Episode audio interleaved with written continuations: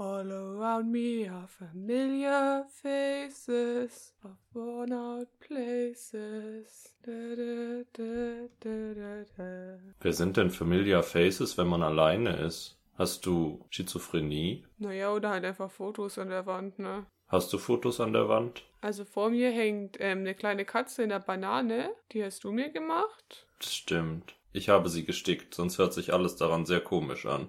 Du hast eine Katze eine Banane gesteckt in den Raben gepresst. Oh Gott. Und sonst, äh, die Decke aus dem Pantheon in Paris hängt vor mir. Sind da Faces drauf? Ja, ich glaube, da sind sogar Gesichter drauf, aber die sind sehr klein. Okay. Und dann habe ich noch eine Postkarte mit sehr eleganten Frauen am Strand. Also sind es auch Familiar Faces? Mhm. Ja, okay, dann bist du berechtigt, das Lied zu singen, sonst fände ich es ein bisschen Doppelmoral. Ja, ich weiß nicht. Ich will ja mir nichts rausnehmen, was nicht okay wäre oder so. Dem Till und der India sein Podcast. Kein Spotify Original Podcast.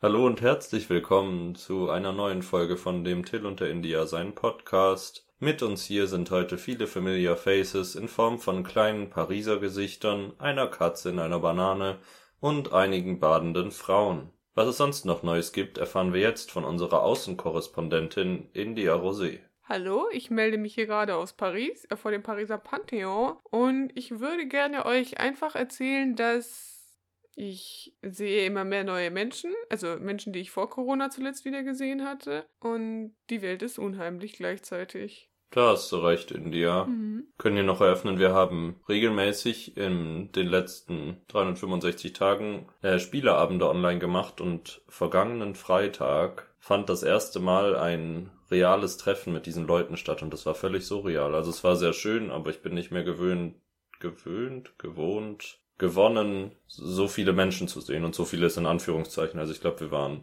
sechs oder sieben und dabei enthalten waren drei Paare. Also Ja. und alle sind geimpft. Also es ist wirklich auf einem Level, wo ich ein besseres Gewissen habe, als wenn es anders wäre. Ich weiß nicht. Ja, ich fand es auch ganz surreal. Und ich fand auch, also mein Lieblingsteil irgendwie an dem Abend war die ganze Zeit, wie sich alle irgendwie so gefreut haben, sich so wieder in echt zu sehen. Das hat mir irgendwie so einfach gute Gefühle gegeben. Es war wie so eine Szene aus einem Film, alles der ganze Abend in der Retrospektive. Am Anfang ging es ganz kurz um den neuen Black Widow-Film und dann hat Till so gesagt, sorry India, das interessiert dich nicht, die Bohne. Und ich war aber eigentlich total ausgespaced. Ich war nur froh, irgendwie wieder mit meinen Freunden auf der Couch zu sitzen und so und war so, hm, ist mir eigentlich egal, dass es um Black Widow geht. Interessiert mich nicht. Goodbye. Schaut ihn euch jetzt an, Leute. Solange die Kinos noch offen haben. Ich habe die ganze Zeit, weil die Inzidenz jetzt schon wieder so dauerhaft steigt und alles irgendwie merkwürdig ist und ich das Gefühl habe, auf meinem Social Media kommen gerade immer mehr so Infos, Leute mit Zweitimpfungen haben jetzt Delta-Variante, bla. Mhm. habe ich so ein ganz ungutes Gefühl und stelle mir vor, dass es so in zwei Wochen wieder alles komplett vorbei ist. Und ich glaube nicht, dass es so laufen wird. Ich glaube, selbst wenn es jetzt wieder einen Lockdown gibt, wird es als geimpfte Person ein bisschen lockerer, stelle ich mir zumindest vor. Aber irgendwie traue ich dem Ganzen noch nicht so ganz.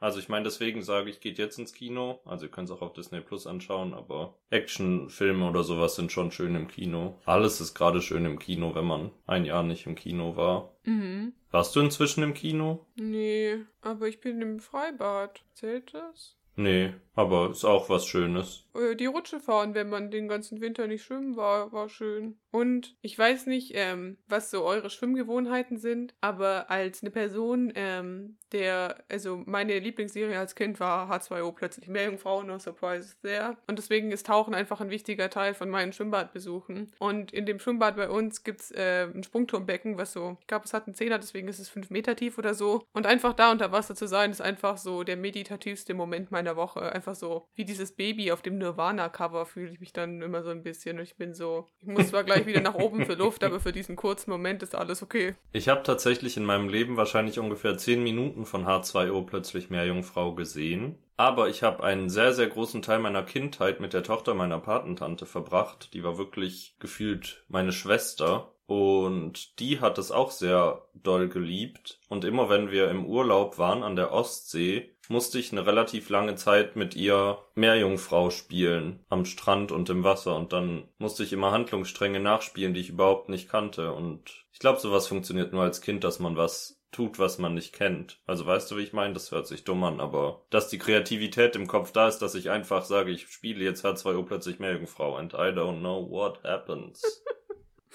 Doch, das kenne ich. Vor allen Dingen habe ich ganz wenig Emotionen für Meerjungfrauen. Wenn, dann sind sie sogar eher negativ. Zumindest diese popkulturell süßen Meerjungfrauen. Das ist jetzt meine Nostalgie, die sich da jetzt mit reinmischt. Aber ich finde, H2O plötzlich Meerjungfrau ist einfach eine gute Produktion gewesen. Weil so Fantasy-Serien für Kinder, finde ich, sind sehr schnell, sehr schnell so cringe oder so. Ähm, aber das ist eine von diesen Australien-Produktionen und allein schon das ZDF-TV die Rechte dran sich gesichert hatte. Ich weiß gar nicht. Ich glaube, ich bin mir nicht mal sicher, ob das in Australien auch eine öffentliche äh, Sendeanstalt gewesen ist, die das produziert hat. Es ist einfach gut. Es war so genau die richtige Menge an Teenager-Drama und Fantasy gleichzeitig. Tja, kann ich jetzt wenig zu sagen, muss ich ganz offen gestehen. Ich kann aber an dieser Stelle den Film The Lighthouse empfehlen, der vor zwei Jahren rauskam. Ich weiß es nicht mehr mit Robert Pattinson und Willem Dafoe in den Haupt- und auch ziemlich in den einzigen Rollen, machen wir uns nichts vor. Da kommt eine Meerjungfrau vor und die gefällt mir, weil sie nicht popkulturell und schön ist, aber dazu sage ich jetzt nicht viel.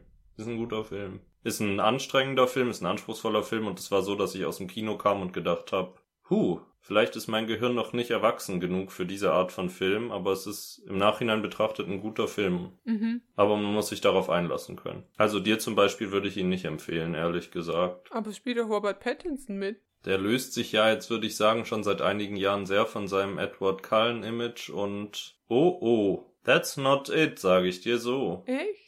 Aber ich finde ihn einfach als Person witzig, wenn man so Ausschnitte aus Interviews mit ihm sieht. Irgendwie ähm, während dem ersten Lockdown, als er Batman gedreht hat, hat er über den Lockdown, wo sie dann wirklich zu Hause waren und so, von seinem Personal Trainer anscheinend ein Fitnessprogramm geworden, äh, bekommen und er war so, mm -mm, das ist nicht realistisch, dass man so aussieht und deswegen werde ich dieses Fitnessprogramm nicht weiter betreiben. Das war doch irgendwie super doll in den Medien, weil dann irgendwie das Gerücht rumging, dass der Regisseur vom neuen Batman-Film sich danach geweigert hat, weiterzudrehen, weil Robert Pattinson dicker war als am Anfang, als sie gedreht haben. Weil im Endeffekt war Robert Pattinson ja das Problem. Ich glaube, er war die Person, die Corona hatte, weshalb der Dreh unterbrochen werden musste. Mochte ich sehr. Ist irgendwie eine spannende Geschichte, so völlig out of nowhere. Aber ist eigentlich eine gute Idee, mal über die unrealistischen Körperlichkeiten von SuperheldInnen zu sprechen. Also ich meine, es gehört auch ein Stück weit dazu. Es wäre, es macht direkt was komisches. Ich weiß nicht, wer Avengers Endgame gesehen hat. Auch darüber sprachen wir kurz am Freitag, um mir mal wieder Informationen zu liefern, von denen du keine Ahnung hast. Wir recyceln einfach unsere Gespräche von Freitag. Muss man auch einfach, so langweilig wie das Leben ist. Da hat Thor eine Depression und lässt sich gehen. Und der Witz des Films ist dann, dass er fett ist die ganze Zeit und rülpst und Bier trinkt. Und sowas macht mich so wütend, wenn das so albern wird. Das gefällt mir gar nicht an Comic-Verfilmungen. Das gefällt mir gar nicht an Verfilmungen, wenn Sachen albern sind, aber nicht witzig, sondern nur die Gruppe 30-jähriger Jungs, die sich mal wieder treffen und ins Kino gehen und dann grölen die, weil Thor ist eine fette Sau. Das ist das für mich. Mhm. Und das hasse ich. Dementsprechend glaube ich, zu Superhelden zumindest gehört es, einen gewissen Grad an Körperlichkeit zu haben. Ja, ich weiß nicht, ich glaube, das Problem stammt halt auch eher daher, dass halt fast jeder Mann im Fernsehen entweder muskulös ist und wenn er nicht muskulös ist, dann ist er halt witzig. Also wie bei übergewichtigen Frauen, die haben ja eigentlich auch meistens keine, Pers also keine Persönlichkeit, aber halt meistens äh, kriegen die halt witzig oder Comic Relief oder so dann halt zugeschrieben als Persönlichkeitsattribut. Äh, Ich glaube, dann kommt irgendwie so eine schwierige Ebene rein, wenn das so die Unterscheidung ist, man ist entweder muskulös AF oder Comic Relief und nichts irgendwo dazwischen. Aber das entwickelt sich schon auch gefühlt weiter. Also ich glaube, es gibt durchaus auch, also einerseits, dass muskulöse Leute eher gegen ihre Klischees spielen, aber auch dicke Leute ernstere Rollen spielen. Also ich verstehe voll den Gedankengang, aber es wird, glaube ich, besser. Also Melissa McCarthy zum Beispiel war, glaube ich, vor drei Jahren oder so für einen Oscar nominiert, für ein Drama. Ich habe es zwar nicht gesehen und das ist mir auch egal und sie hat auch nicht gewonnen, aber das scheint nicht Comic Relief gewesen zu sein. Oje, wir versinken hier ganz tief in irgendwelchen Filmdiskussionen, angeführt von H2O plötzlich Meerjungfrau. Das ist einfach weltbewegend. Warte, ich will noch eine ähm, gute Produktion hervorheben, wenn du jetzt schon Werbung für Black Widow gemacht hast. Falls ihr mal eine ganz spannende Serie sehen wollt über das Thema, also es fängt an mit dem Thema Gewicht und Diet Culture und so. Die heißt, die Serie heißt Dietland, aber sie wechselt ziemlich schnell dann den gesamten Fokus davon weg und das ist super spannend. Also schaut euch Dietland an, falls ihr euch für spannende Dramen mit, ich will nicht sagen über mit übergewichtigen Hauptrollen, weil das nicht der Hauptpunkt der Serie ist, aber halt so mit Frauen verschiedensten Formen sehen wollt, die Männer killen. Uiuiui. geht um Extremismus dann später. Da hast du jetzt aber was rausge rausgeholt aus der Empfehlungstasche. Hier. Danke. Tja, was kann man noch erzählen? Naja, also ich habe eine bestandene Theorieprüfung. Das heißt, ich bin einen Schritt näher daran, einen Führerschein zu haben und dass wir diesen Podcast in einem Auto aufnehmen und ich fahre währenddessen. Und ich habe ein Mikro in der Hand und richte das immer so hin und her. Mhm. Das wäre ausgesprochen chaotisch. Ja, aber ich weiß nicht, On-Location-Podcast ist doch eigentlich auch ein Thing, oder? Und bis jetzt war die einzige Location halt unsere Homebase. Mit Familiar Faces around. Familiar Faces. Ja, das ist toll. Müssen wir mal drauf anstoßen. Vielleicht sehen wir uns ja diese Woche schon wieder. Wer weiß das schon. Und dann wird aber ordentlich ein Set-Show getrunken. Das passt einfach zu keinem von uns irgendwie. nee, ich find's disgusting. Und du findest Alkohol disgusting. Ja, ich war letzte Woche, war, äh, waren wir noch bei Familie essen und ähm, dann war ein Familienmitglied von mir so, warum trinkst du eigentlich keinen Wein? Und ich so, naja, ich mag das nicht. Und dann sagt er so, und deine Freunde, trinken die Alkohol? Und ich war so, ja. Und ich, er so, aha, und warum du nicht? Und dieses Gespräch habe ich gefühlt jedes Mal mit diesem Familienmitglied und ich bin mir jedes Mal so, warum führen wir dieses Gespräch? Es ist einfach so ein irrelevantes Gespräch, aber es ist jedes Mal so emotional beschäftigend für alle am Tisch. Wahrscheinlich solltest du nächstes Mal das Gespräch umdrehen und sagen, hast du dir mal Gedanken gemacht, was deine Leber hier sagt? Warum trinkst du Alkohol? Oder ich packe einfach mal ein Kilo Meth am Tisch aus und fange an, das zu nehmen während dem Essen. Wie Parmesan. Das ist ein bisschen abartig, aber im Gegensatz zu Parmesan ist Meth wahrscheinlich vegetarisch. Also bin ich am Start. Nee, mm, mm, Stell mal vor, wir essen Pa- Pasta mit Meth einfach beim Essen und sind einfach so, ja, das ist für uns ein ganz normaler Donnerstagabend. So haben wir das beim Studium immer gehandhabt, weil Parmesan uns zu teuer war. Ja, als Student muss man ja auch sparen lernen. Ich habe absolut keine Ahnung, in was für einer Form man Crystal Meth kauft und wie viel es kostet. Und ich weiß auch nicht, wie man das recherchiert. Also bestimmt kann man es googeln, aber Also, ich glaube, das ist doch dann so kristallartig, wenn es Crystal heißt, oder? ist das nicht das, was man auf dem Löffel erhitzt und sich dann spritzt? Das ist doch Heroin, oder? Aber ich glaube, es gibt mehrere Sachen, die du so nehmen kannst. Aber das auf dem Löffel ist doch klassischerweise. Das stimmt, das ist Heroin, du hast recht. Kannst du Meth nicht rauchen? Wie Crack? Oh je, Mine. Illegale Drogen finde ich einfach sehr spannend. Ja, aber weil wir beide solche Langweiler in Anführungszeichen sind, die halt nichts machen. Eigentlich ist es positiv und nicht langweilig, aber Aber falls jemand von euch Erfahrungen hat, kann er uns ja mal mitteilen. Alleine wegen der Preispolitik. Also falls hier irgendjemand zuhört, der oder die schon mal Crystal Meth beziehungsweise Heroin beziehungsweise Parmesan konsumiert habt, redet doch gerne mit uns und teilt uns mit, wie viel ihr für 100 Gramm zahlt. Das ist wahrscheinlich bei Drogen wirklich viel Geld, weil man da absolut nicht 100 Gramm kauft. Aber Naja, 100 Gramm Parmesan. ja, ich glaube, das ist jetzt nicht so teuer, machen wir uns nichts vor. Grana Padano. Es gab zu dem Essen auch selbstgemachten Parmesan. Und das fand ich einfach nur impressive, einfach diesen Drang in sich zu haben und war so, heute werde ich einen Parmesan machen. Ich glaube, Käse herstellen ist wirklich anstrengend. Ja, glaube ich auch, aber es war ziemlich delicious. Und hast du gefragt, ob er vegetarisch ist? Falls ja, soll er sich an mich wenden. Also ich meine, das ganze Gericht war nicht vegetarisch, weil es gab dazu noch diese Salsicce-Wurst oder so. Ich habe die nicht gegessen, weil das Wurst. Das war definitiv nicht vegetarisch. Das ist jetzt schon die zweite Folge, dass wir über so einen Kruscht reden. Um dieses Thema zu einem Punkt zu bringen, kann ich noch die Thunfischgeschichte fertig erzählen, die ich ja letzte Woche etablierte. Und das war halt einfach ein großes Thema letzte Woche. Und ich habe am Freitagvormittag mich mit einer Freundin getroffen, die sich wünschte, dass wir einen Pizzakuchen machen, also mehrere Pizzen übereinander in einer Kuchenform. Das war ein relativer Fail, also es hat schon geschmeckt, aber es waren keine Pizza und sie hatte sich so vorgestellt, dass der Käse da so fettig rausläuft, wenn man es anschneidet und stattdessen war der Käse nicht geschmolzen. Vielleicht muss man das so in Schichten machen. Ja, wir haben das auch in Schichten gemacht, aber ich habe dann im Nachhinein gesagt, wahrscheinlich müsste man jede Schicht einzeln backen. Aber das bringt dann ja mit sich, dass die unterste Schicht am Ende fünfmal gebacken wurde. Naja, vielleicht immer kürzer dann die einzelnen Schichten, dass das so logarithmisch funktioniert. Ja, ich weiß nicht, ob ich will, dass du das gerade gesagt hast, ist mir auch egal. Auf jeden Fall Freitagabend war dann unser Treffen mit dem Spieleabend und da haben wir auch Pizza gemacht, including veganer Thunfisch, über den wir sprachen. Mhm. Und weil da aber ein Glas übrig war, hat mein Freund am Wochenende nochmal Thunfischpizza gemacht und an einem weiteren Abend hat die Mutter meines Freundes, ohne Bescheid zu sagen, Pizza bestellt, sodass ich innerhalb von drei Tagen viermal Pizza gegessen habe. Pizza ist einfach ein Grundnahrungsmittel.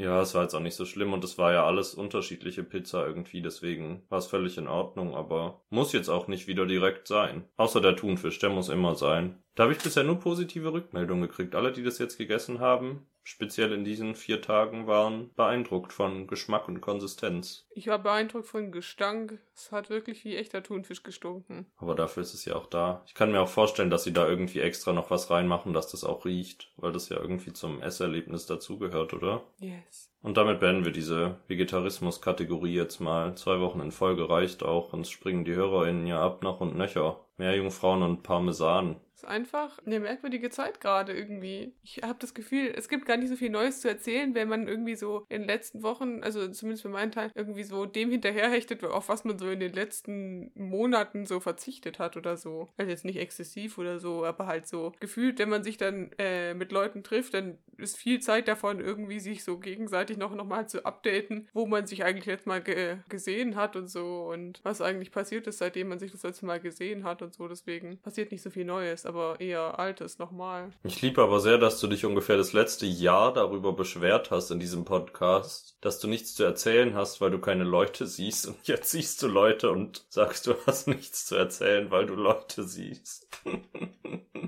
ja, ich meine, Beschweren ist einfach mein Haupthobby, deswegen machen wir diesen Podcast zusammen. Das hat uns ja auch zusammengeführt, oder? Beschwerden? Ja. In meinem Fall körperliche, in deinem Fall gesellschaftliche Beschwerden. Aber ich meine, du beschwerst dich auch über Sachen außerhalb von deinen körperlichen Beschwerden. Nee, nee, nee, nee. Ja, ich bin ja, ganz ja, genügsam. Ich beschwer mich nie. Ich wüsste nicht, was du meinst. Echt nicht? Doch, was soll ich sagen? Sehr, sehr.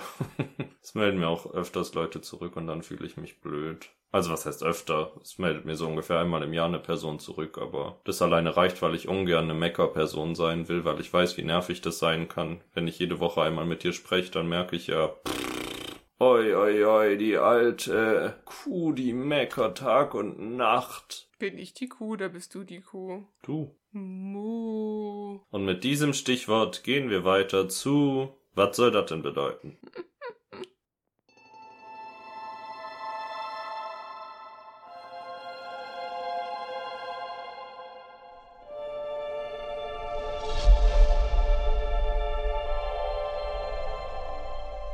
Vielfach verwendete Grundelemente des Horoskops sind beispielsweise der Tierkreis, die Planeten und deren Aspekte sowie die sogenannten Horoskophäuser, der Aszendent und die verschiedenen Knotenpunkte wie der aufsteigende Mondknoten sowie Was soll das denn bedeuten?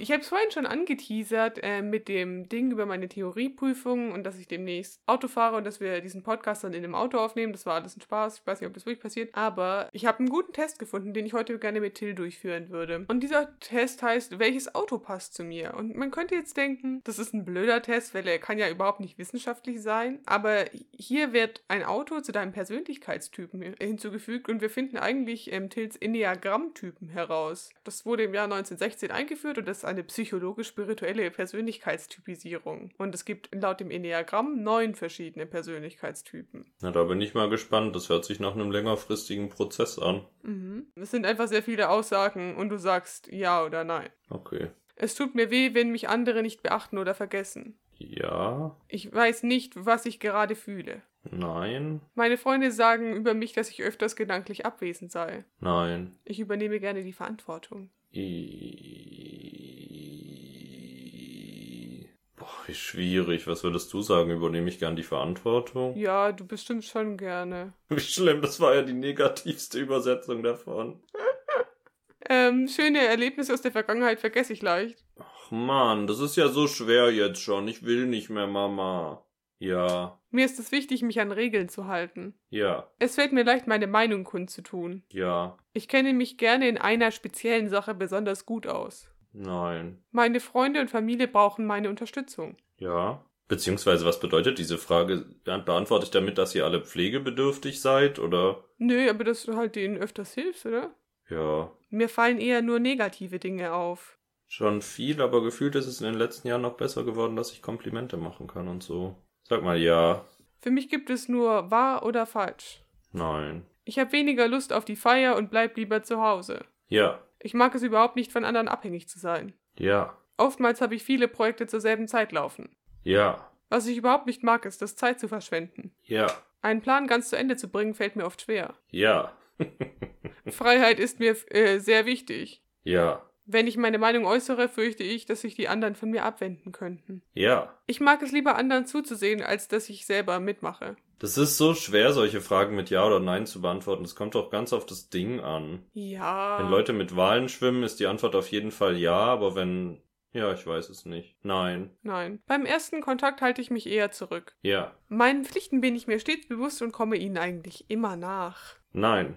Ich mag es, wenn andere mich nach meiner Meinung fragen. Ja. Ich bin sehr empfindsam und kann mit anderen mitfühlen. Ja. Ich mag es, wenn Dinge direkt und klar sind. Ja. Ich bin ein friedlicher und harmonischer Mitmensch. Was würdest du sagen? Schon eher, ja, oder? schon eher eigentlich. Mich interessieren besondere, außergewöhnliche Menschen sehr. Ja. Ich bin ein Vorbild in Sachen Multitasking. Ja. Wenn ich mit anderen unterwegs bin, passe ich mich ihnen meistens an. Ja. Ich denke eigentlich, dass ich immer recht habe. Ja.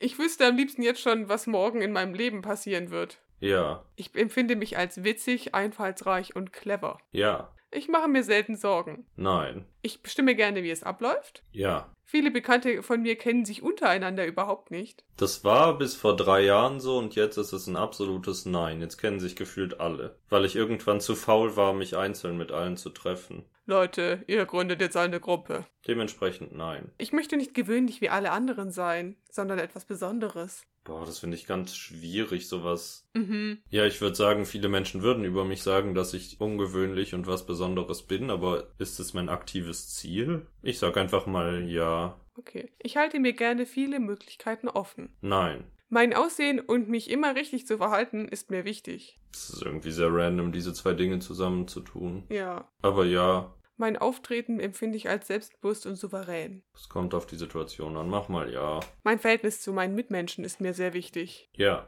Ich nehme andere tendenziell für wichtiger als mich. Was würdest du sagen? Ja?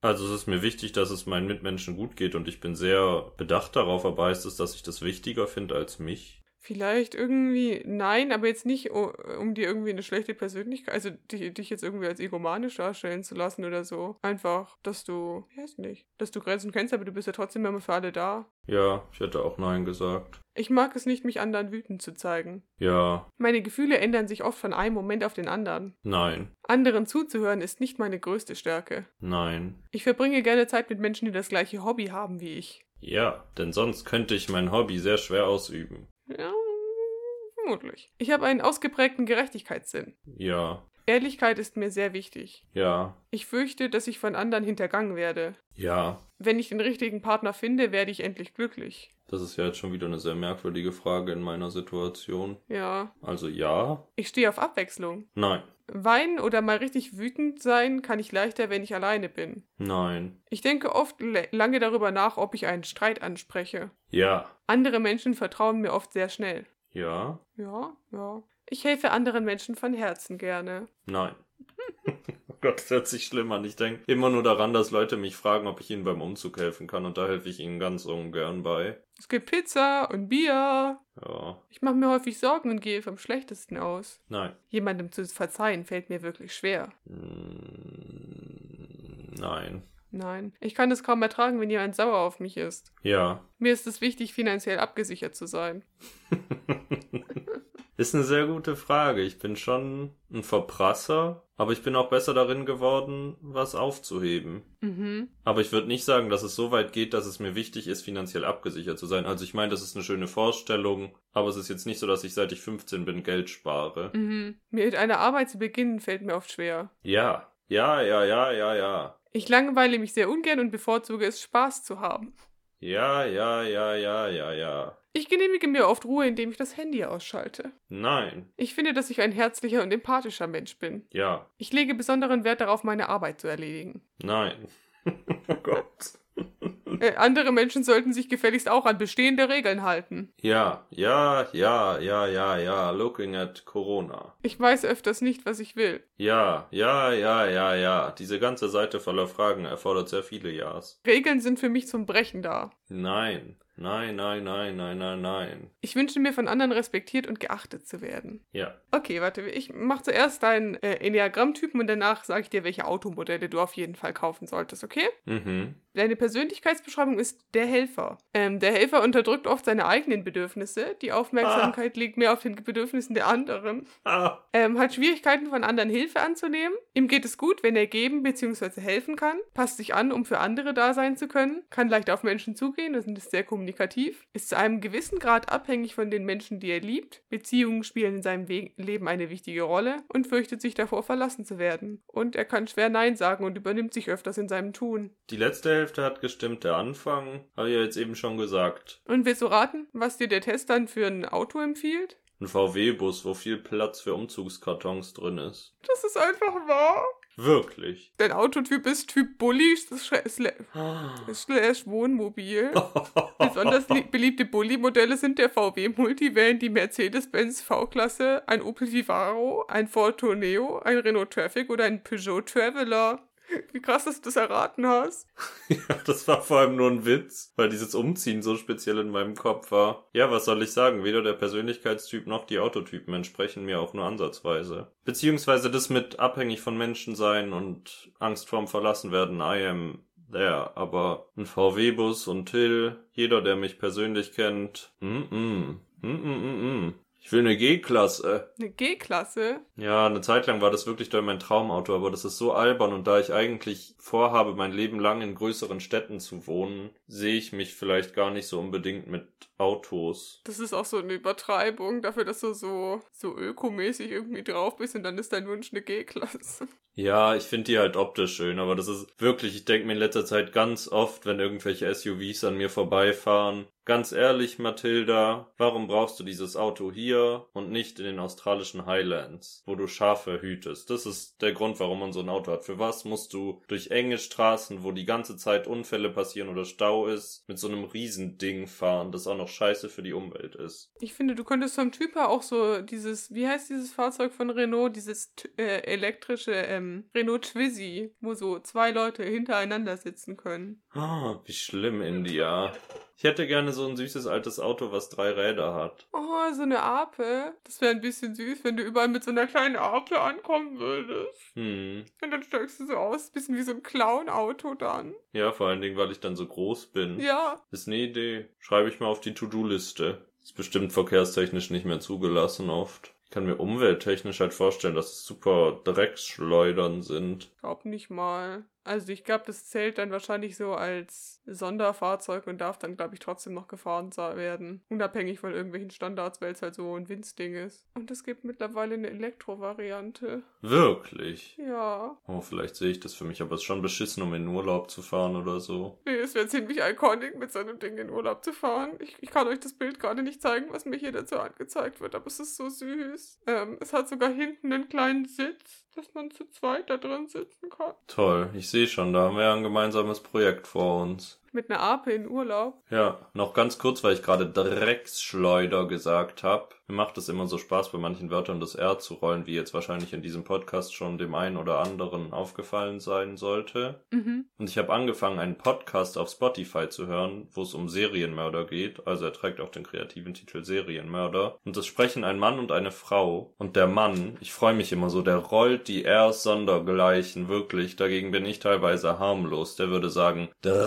Drecksschleuder. So ungefähr. Und dann fühle ich mich ganz angenommen in meinem Sein. Ist ein bisschen schön. Aber auch sonst interessant, falls ihr euch für Serienmörder interessiert. Oder innen, weil ich höre jetzt gerade Folgen über eine Frau. Ich weiß nicht, ich finde True Crime irgendwie ein bisschen komisch. Ja, aber das ist irgendwie eine andere Art von True Crime, weil ich habe auch eine Zeit lang, also erst habe ich Zeitverbrechen gehört und die waren mir ein bisschen zu ernst dann. Dann habe ich eine Zeit lang Mordlust gehört, die waren mir ein bisschen zu tratschig dann. Und die sind halt so, dass, glaube ich, Texte einfach geschrieben wurden und die vorlesen. Also das ist einfach wirklich dokumentarisch fast, würde ich sagen. Deswegen fühlt sich so ein bisschen anders an. Es ist mehr ein Hörbuch als ein Podcast. Keine Ahnung, aber im Endeffekt, na klar, es ist True Crime. Na gut, mit diesem schönen Schlusswort zum Thema Serienmörder gehen wir über zu einem Serienmörder im Film, den ich diese Woche für Vom Winde verschmäht geschaut habe. Cute.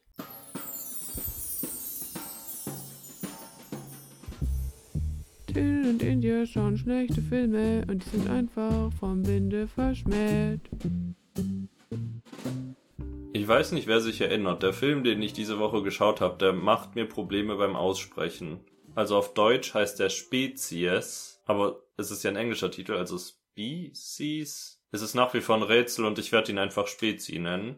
Ich habe nicht Spezi geschaut, sondern Spezi 2. Das hat's nicht leichter gemacht, weil tatsächlich im Vergleich zu anderen Filmen gab es eine Vorhandlung und ähnliche Personen und nicht einfach irgendwas. Es war aber auch irgendwie irrelevant. Also der Film startet mit drei Menschen, die gerade im Anflug auf den Mars sind und einer davon, der Sohn eines Senators, wir nennen ihn hier Ape, der ist der erste Mensch auf dem Mars. Also es wird so eine große Landung gemacht, wie damals die Mondlandung. Und dann ist Fernsehübertragung auf die Erde, bla, ein kleiner Schritt für einen Menschen, aber ein großer für die Menschheit. Und er hält sich dann eben kurz auf dem Mars auf und nimmt drei Bodenproben, bringt die zurück zu seinem Schiff und dann gehen sie auch wieder und fliegen zurück zur Erde. Mhm. Aber kurz bevor sie losfliegen, taut irgendwas an den Bodenproben vom Mars auf. Da scheint sehr kalt zu sein. Und aus einer dieser Proben läuft dann eine schwarze Flüssigkeit. Und die läuft nicht so, oh, ich lauf raus, sondern die bewegt sich aktiv. Also die läuft sehr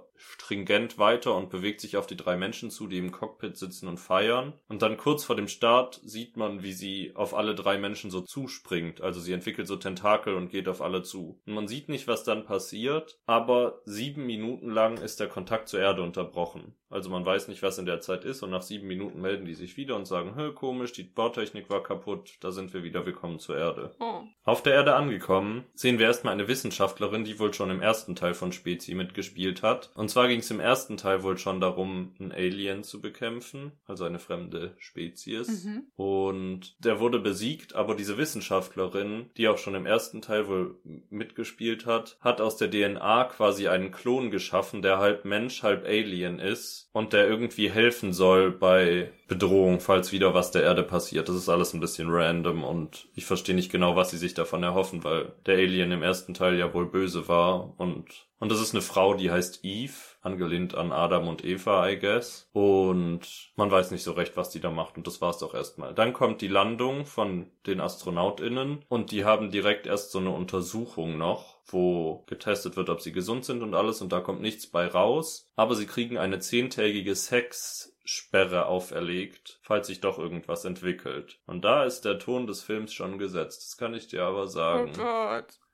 Zwei von drei Menschen halten sich daran, aber Ape, der Senatorsohn, der legt direkt noch am selben Abend los und begattet zwei Schwestern. Oh, das war alles ganz sexualisiert, das war ganz wild. Mhm. Und das ist merkwürdig, weil er schläft erst mit der einen und dann sind die fertig und dann geht sie ins Bad, um sich sauber zu machen und dann kommt die andere und sagt, hey, jetzt bin ich dran. Äh, zweite Runde. Und dann sieht man die im Bad und die kriegt Schweißausbrüche und ihr Bauch wächst immer weiter und sie ist schwanger und sie durchläuft die Schwangerschaft ganz schnell doll und dann bricht ein Baby aus ihrem Bauch hervor und sie ist tot. Oh Gott. Und man hat diesen Akt nicht so richtig gesehen, aber bei der Schwester sieht man jetzt den Akt und plötzlich kommen aus Apes Rücken so Alien-Tentakel raus, die sie festhalten und irgendwie in ihren Mund reingehen und bla. Oh. Also sie stirbt auch bei dem Versuch, Sex zu haben. So that is what das Alien wants. Bla.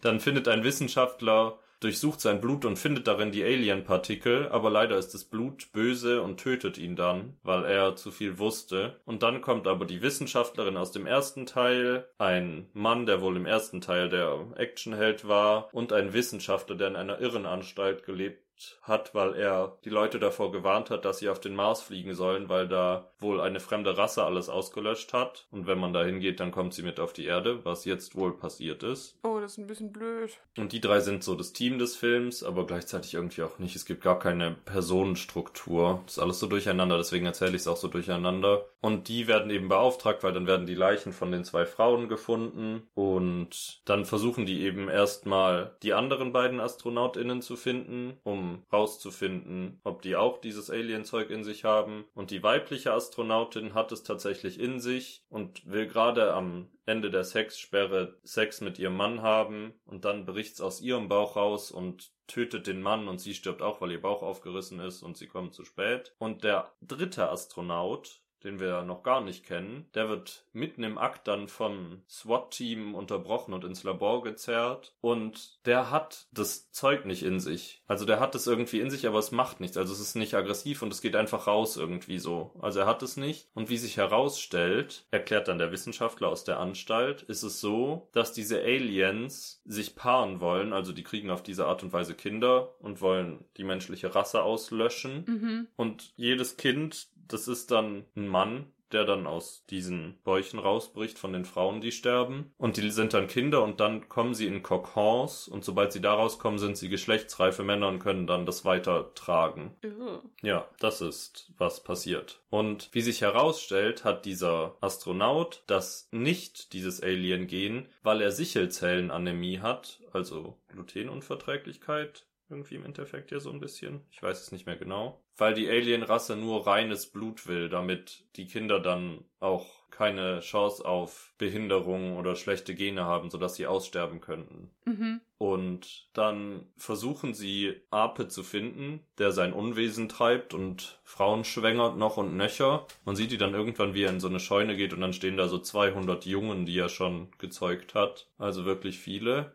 Und sie finden dann heraus, weil Eve, die Klonfrau, sehr stark reagiert immer, wenn er gerade irgendwo mordet, dass die übers Gehirn verbunden sind, weil sie ja quasi starkes Alpha-Weibchen-Alien-Gen in sich trägt und er ist so ein Alpha-Männchen und die beiden wollen sich paaren und würden so das ultimative Ding erschaffen. Und dann finden sie heraus, wenn sie Eve bestrahlen ganz doll, dann kann sie in ihren Augen sehen, was er sieht. Ich weiß nicht, wie sie das rausfinden, aber sie tun es auf jeden Fall. Und dann kann sie denen eben sagen, ah ja, er ist gerade da, ah, er geht in den Supermarkt, ah, er klaut eine Frau und wird sie vergewaltigen. Und kann dann so sagen, ah, da sind Straßenschilder, die ich sehe. Und das ist erstmal sehr sinnvoll und sie finden ihn fast. Aber das Problem ist dann, dass er merkt, dass sie in seinen Kopf sieht und dann eine Verbindung herstellt und beide dann wissen, wir müssen uns paaren, wir müssen ein perfektes Baby erschaffen. Und ab dann ist Eve nicht mehr hilfsbereit, sondern sehr verschlossen, weil sie heimlich geschwängert werden will. Und dann lässt sich Ape tatsächlich verhaften und man denkt, ah ja, krass, er hat wohl eine menschliche Seite und kämpft gerade an, aber in Wirklichkeit, und ich habe das sehr schnell durchschaut, weil es war eigentlich sehr schlecht gemacht, will er in das Versuchslabor gebracht werden, wo Eve ist, damit sie sich dann da paaren können und er nicht erst sie suchen muss und so. Und das passiert dann auch erst in diesem Labor, tötet sehr viele Menschen und Eve bricht fast aus, aber dann kommt der Actionheld und schießt auf ihn und bla und er muss fliehen. Sehr dramatic. Und er kehrt dann zurück in seine Scheune und hilft seinen Kindern dabei, in die Kokons zu schlüpfen. Das heißt, es ist kurz, steht kurz bevor, dass sie schlüpfen. Ah, zwischendurch, das habe ich vergessen, äh, schießt er sich mit einem Gewehr in den Kopf weil seine menschliche Seite merkt, scheiße, das ist in mir drin, ich töte Frauen. Und dann ist er zermatscht und tot und dann kann das Alien-Gen ihn aber wiederbeleben. Also dadurch, und das beobachtet der dritte Astronaut, das heißt, dadurch finden sie heraus, man kann ihn nicht einfach totschießen, weil das Alien-Gen kann ihn einfach wiederbeleben und es wird nichts bringen. Mhm. Und dann kommt die Wissenschaftlerin, die Eve geschaffen hat, auf die Idee, Wasser mit Krankheitserregern anzureichern, weil der Sichelzellenanämie-Typ ja nicht das Alien-Gen gekriegt hat. Das heißt, sie gehen davon aus, wenn sie all diese Kokons und Ape mit diesem Krankheitszeug besprühen, dass das Alien-Gen dann keinen Bock mehr hat und stirbt, weil keine Empfänger da sind. Das heißt, sie versuchen ihn zu finden. Parallel bricht Eve aus ihrem Gefängnis aus, in dem sie seit ihrer Geburt lebt und klaut ein Auto und fährt Richtung Ape, weil sie sich endlich paaren will. Was aber parallel dazu führt, dass sie ihr einfach folgen können und dadurch rausfinden, wo die Scheune mit den Kokons und Ape ist. Mhm. Dann gehen sie erstmal in den Raum mit den Kokons. Man weiß nicht, wo Eve und Ape sind und machen da alles kaputt mit dem Krankheitsspray. Also das funktioniert sehr gut.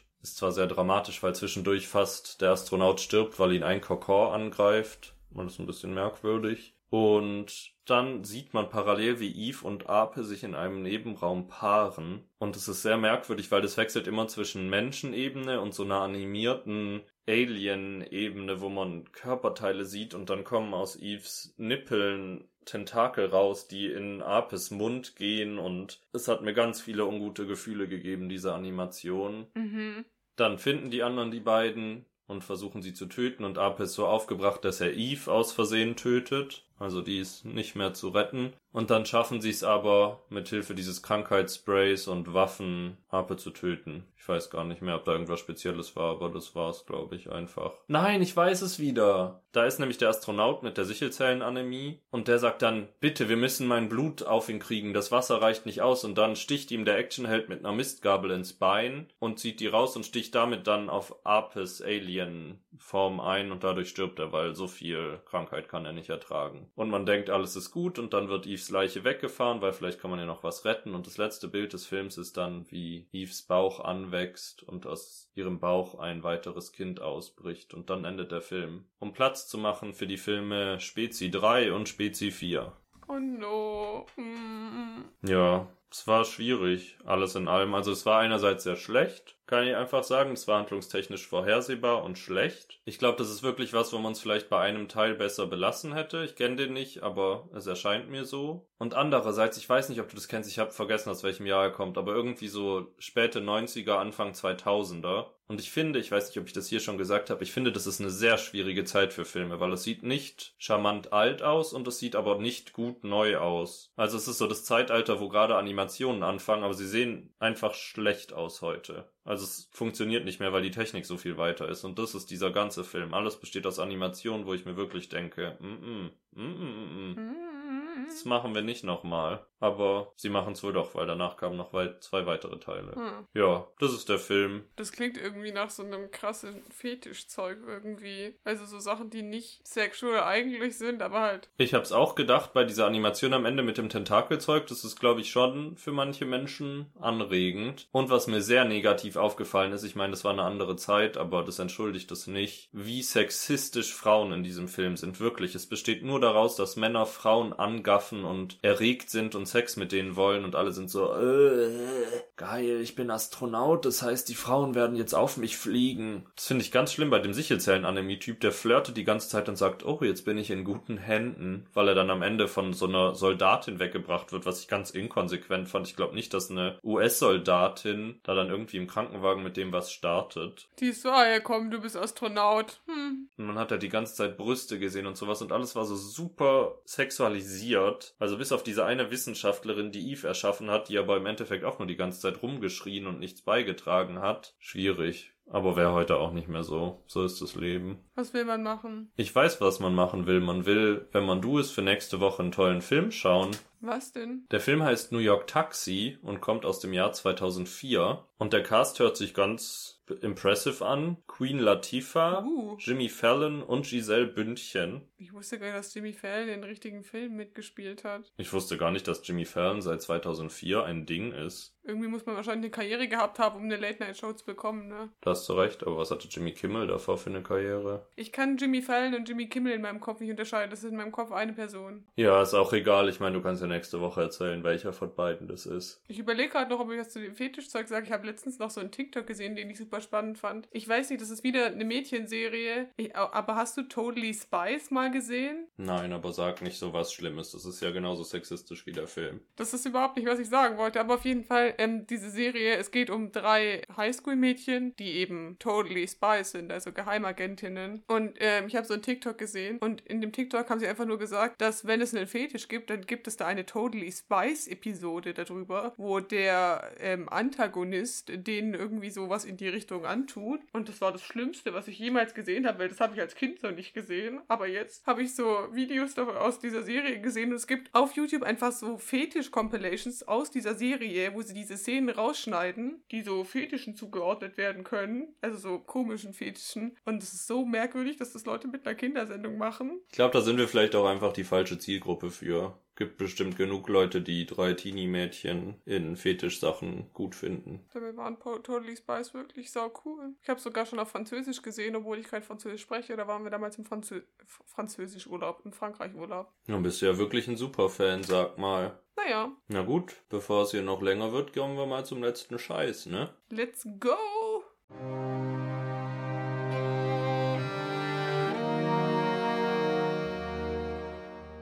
Jetzt folgt der letzte Scheiß.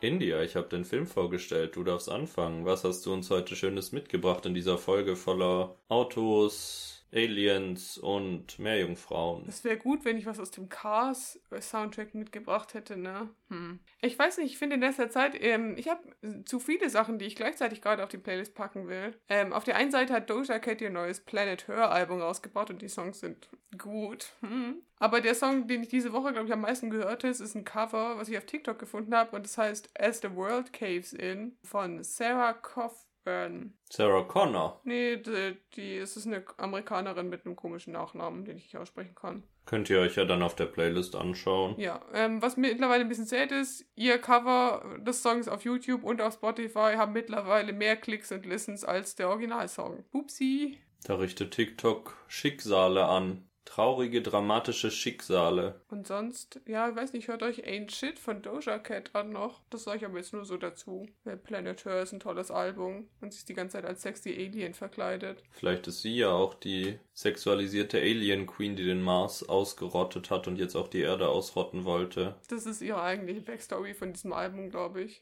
Wie sieht's bei dir aus?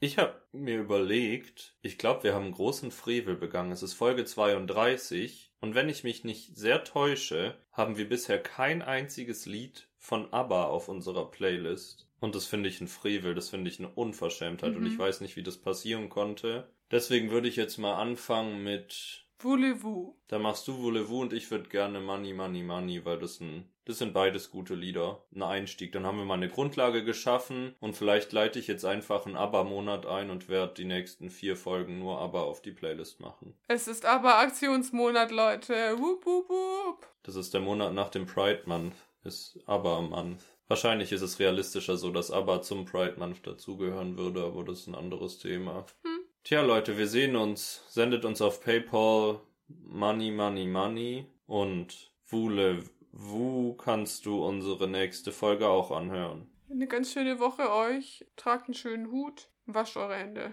Ciao. Tschüss.